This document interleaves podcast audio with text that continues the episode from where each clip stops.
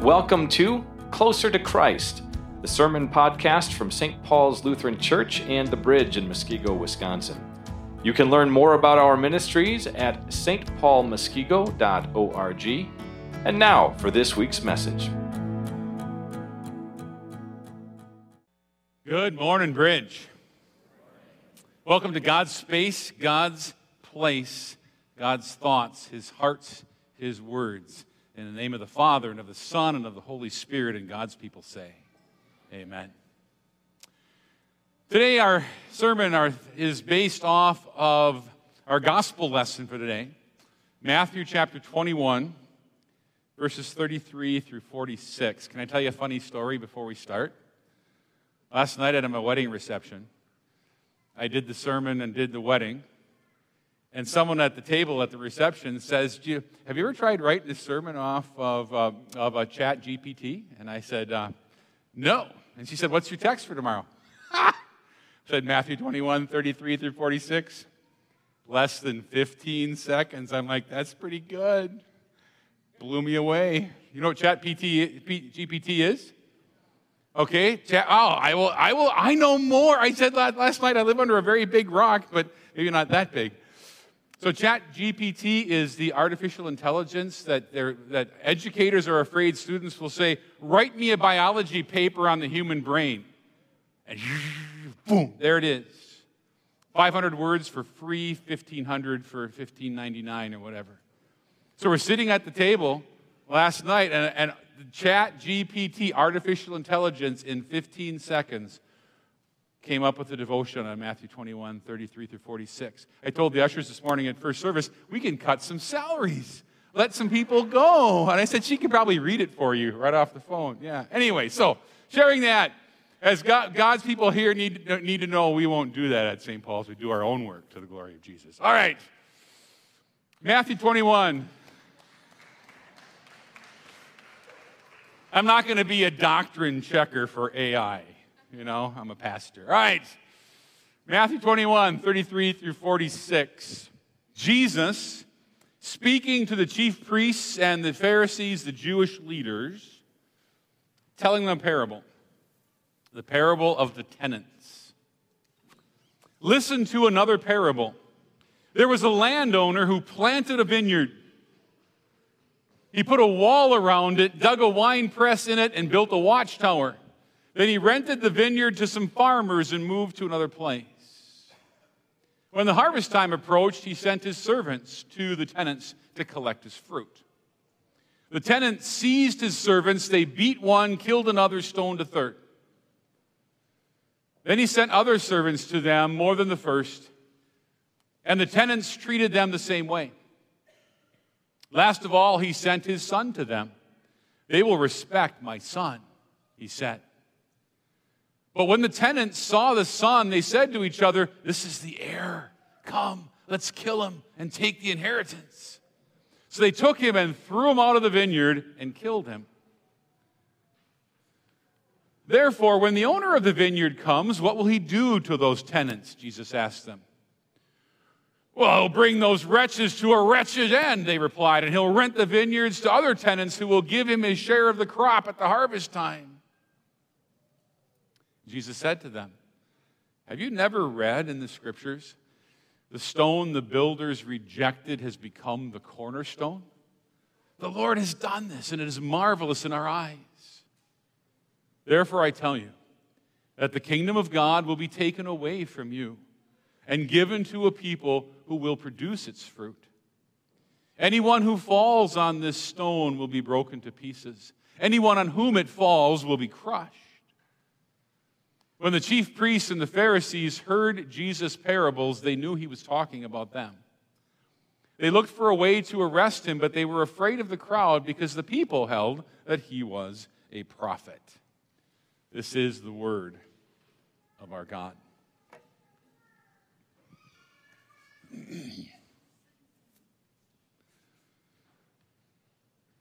Love without expectation. When I was given that thought, that theme, I really had to chew on that. We're slicing and dicing agape love into five Sundays, and it's like, wow, what do I do with Love without expectation. What does love without expectation look like? The best picture I could come up, is, uh, up with is successful fishing. The successful fisher person never says, if I don't get one fish for every 10 casts, I quit. No one would ever fish. The successful fisher person knows, for starters, that the muskie is a fish of 10,000 casts. And so the successful fisherman is all about, you know, if I just keep casting, something good is going to happen. I love that part of fishing. Sometimes you're out longer than you should, but it just might happen. Love without expectation is like fishing. Love without expectation is a love with anticipation. If I just keep on loving, something good might happen. So, what does love without expectation look like? What's it do? Let me give you some examples. So, my brother and I were about 11, 12 ish years old, and our grandpa would take us fishing in his little boat. And my brother and I would always argue about who would get the best seat because we both wanted, wanted the front of the boat because you got near the lily pads first while everyone else is dropping anchor. You didn't want the middle seat. And so we would argue and we would bicker and we would fight. And my grandpa, my grandpa was an old German, no nonsense farmer. But somehow, I think the Holy Spirit helped him find patience he didn't know he had, and agape love that he learned from his Jesus. Because Grandpa would sit in the back of the boat, and he would just fish, and he'd pull in fish after fish after fish, and we're bickering. And finally, kind of thick headed sometimes, finally, all of a sudden we catch on, you know, maybe if we just shut up and fish, it would all go well. Grandpa's love without expectation. He didn't haul us out of the boat, take us home in anger. Another example. The day before my grandpa's open heart surgery in 1992, as an 85 year old man, the family, a lot of us had gathered at the farm just to support Grandpa.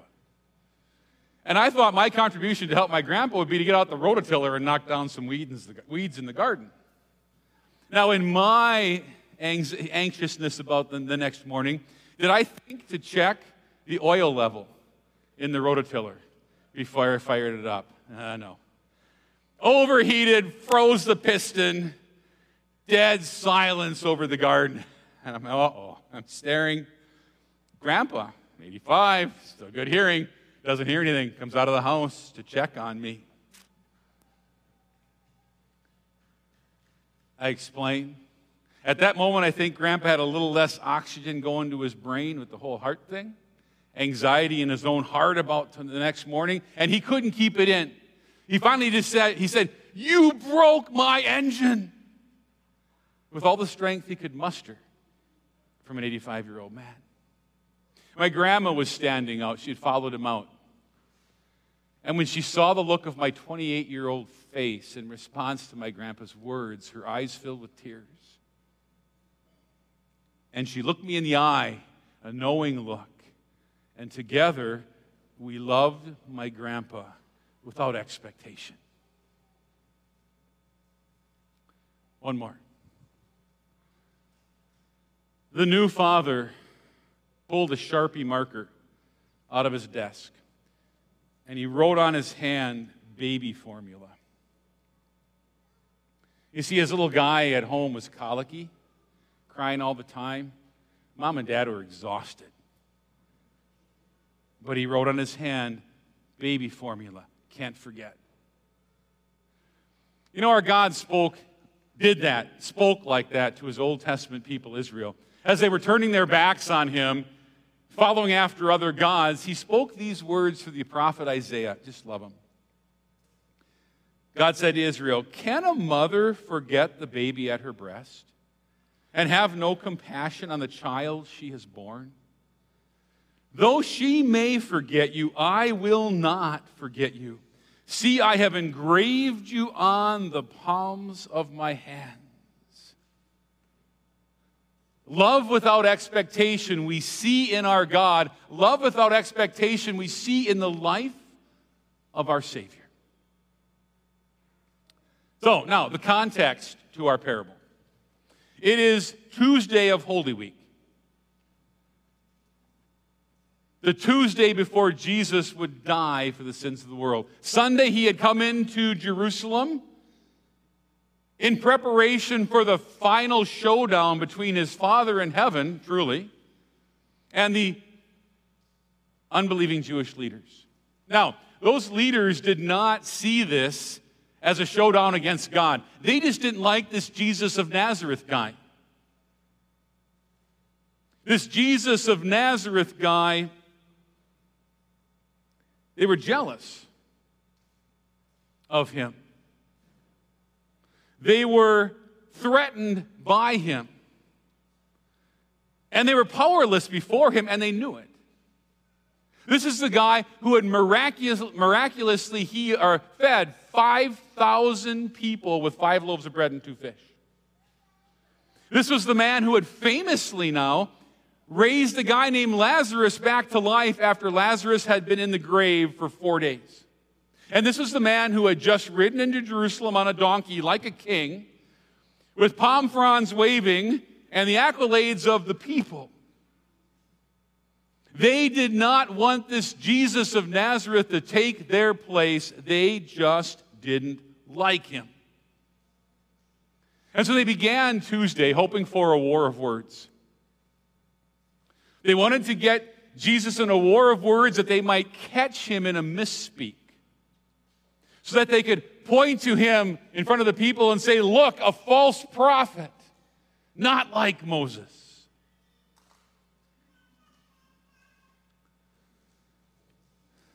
And they asked him, By what authority are you doing these things?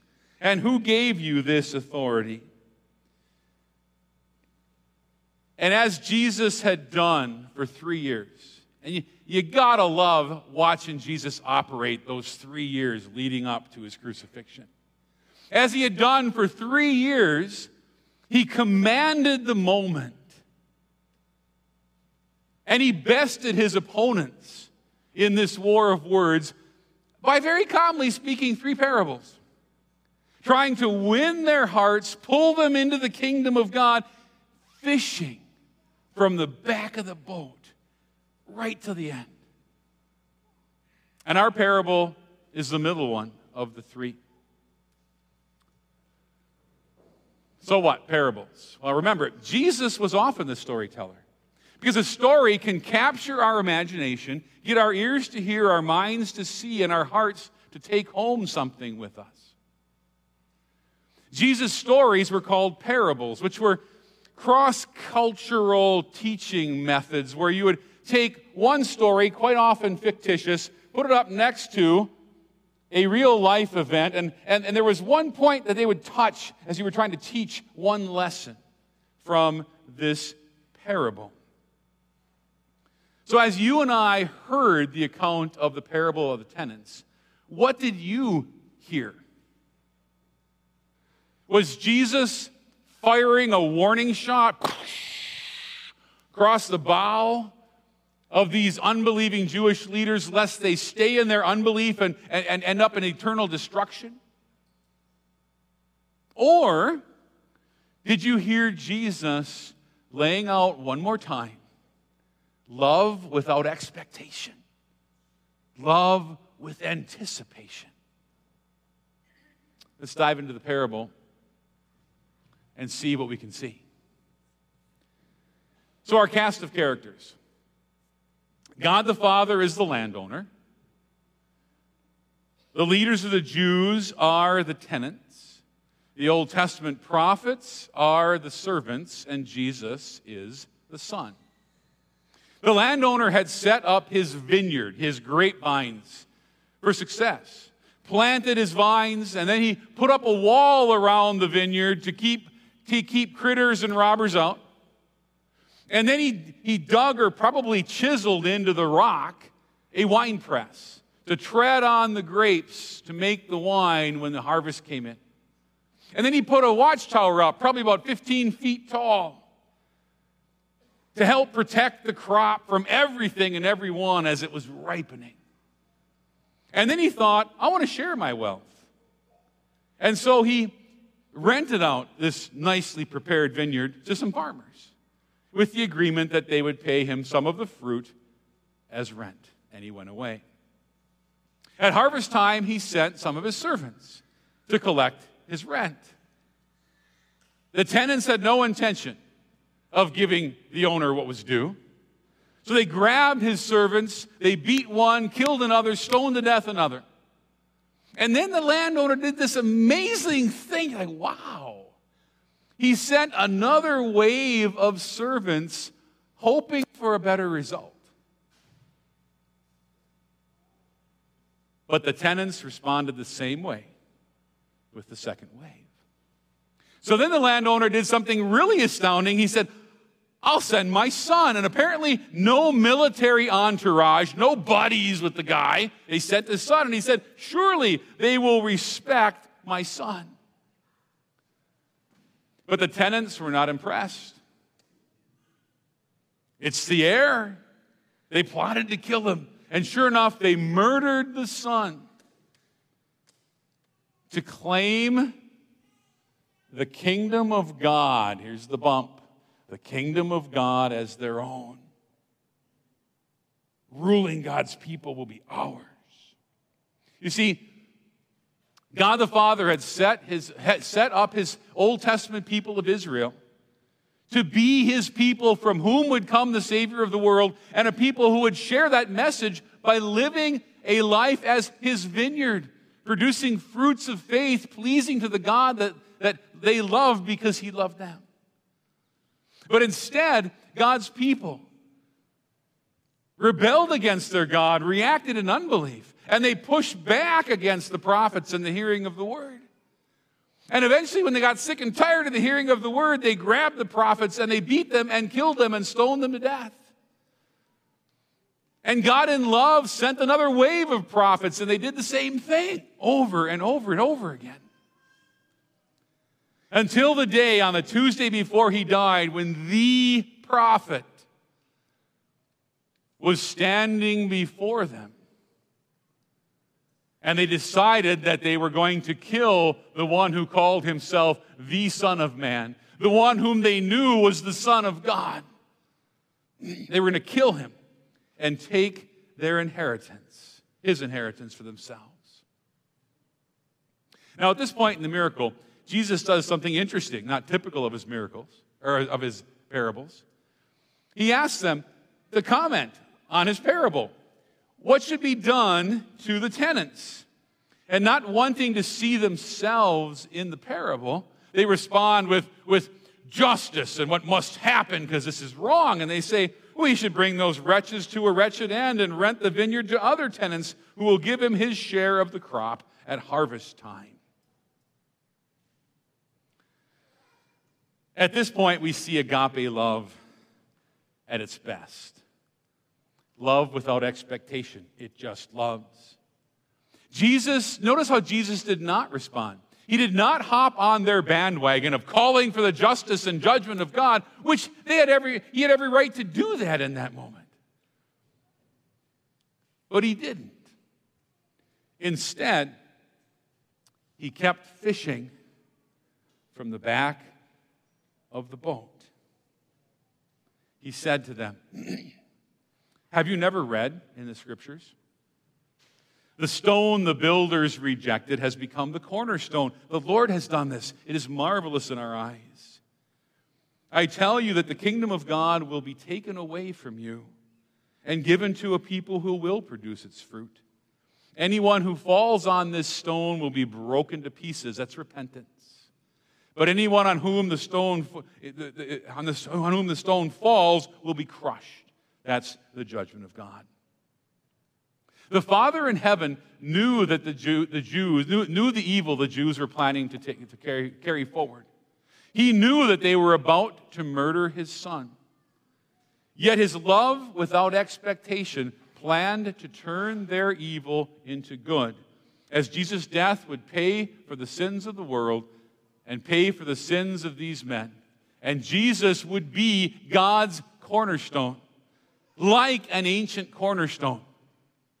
Remember that the ancient cornerstone was the biggest stone in the building. Huge, heavy to anchor.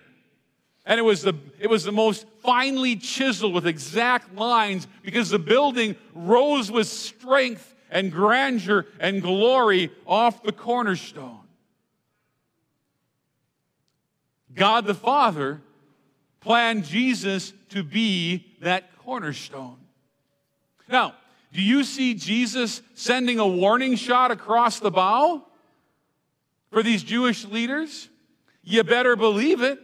He was telling them in love if you keep on holding me at arm's length and rejecting me, you will separate yourself from the family of God.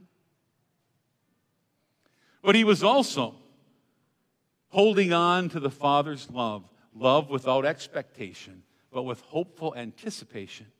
The stone the builders rejected has become the cornerstone. The Lord has done this. He could have said, He said past tense because in God's mind it was done. Jesus would die for the sins of the world. He could have said, My Father is going to do this in three days. And it is marvelous in our eyes.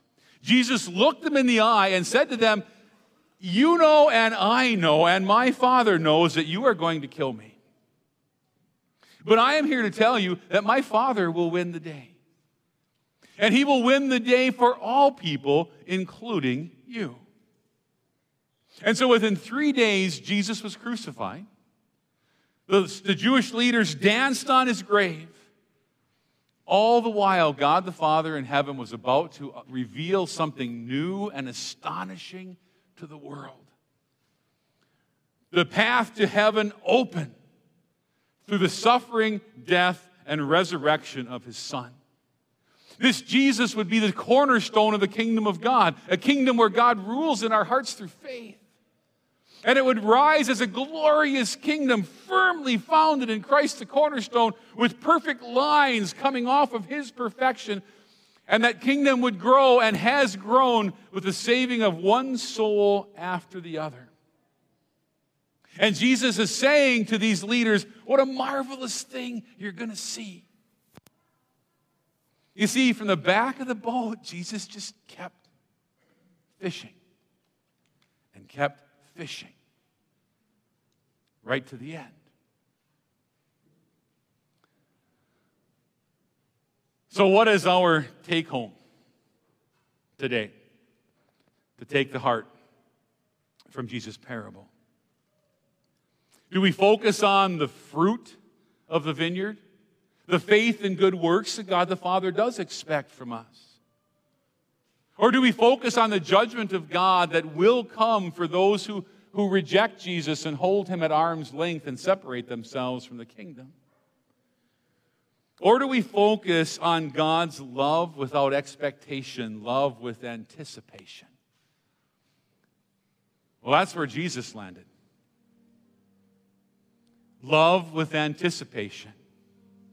He saw us sitting here 2,000 years ago.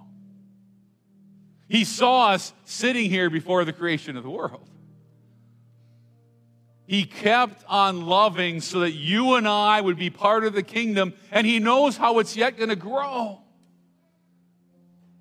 But before we go farther down that thought, let me just back us up a second to Acts chapter 6. There's a great, great verse in Acts chapter 6. The Acts of the Apostles, the book written by Luke after Jesus uh, had ascended into heaven. It's the Acts of the Apostles growing the church, right? Acts 6, we read this. So the word of God spread. The number of disciples in Jerusalem increased rapidly. And now notice this a large number of priests became obedient to the faith. The Lord God Almighty, who created this world, knows that it can take 10,000 casts to get a muskie. He also knows the love it takes to fish for people, and someday we just might catch them. Remember how we began. Can a mother forget the baby at her breast and have no compassion on the child she has born? Though she may forget, I will not forget you. See, I have engraved you on the palms of my hands. Do you remember what Jesus said to his disciples on Easter Sunday evening, the day he rose from the dead and he appeared to them alive for the first time? Gospel, the Gospel of Luke, Luke uh, records it this way. They were startled and frightened, thinking they saw a ghost. He said to them, Why are you troubled? And why do doubts rise in your minds? Look at my hands and my feet. It is I myself. Touch me and see. My friends, how does Jesus love our world? He begins every day looking at his hands. And he sees the scars of the nails in his hands and his feet. And he sees your name and my name and all those yet to come. And he doesn't love with selfish expectation. Hey, look what I did for you. No, he just loves. He says, the stone the builders rejected has become the cornerstone. The Lord has done this, and the kingdom will grow. Dear friends, it takes patience to catch a muskie. It takes amazing anticipation to keep fishing for people. Have you and I ever swam, swum away from our God and hid in the corner of the pool? Had God had to come looking for us, fishing for us again? And with the offer of free forgiveness through faith in Jesus, He hooked us and He brought us home. If that's you, then let us have the heart for those who still don't know and keep on fishing by how you live, by how you speak, by how we love. May the bridge at St. Paul's in Muskego always be a place where people love to fish. And we tell people about Jesus day after day after day. To which all of God's people cannot help but say, Amen. Let's pray.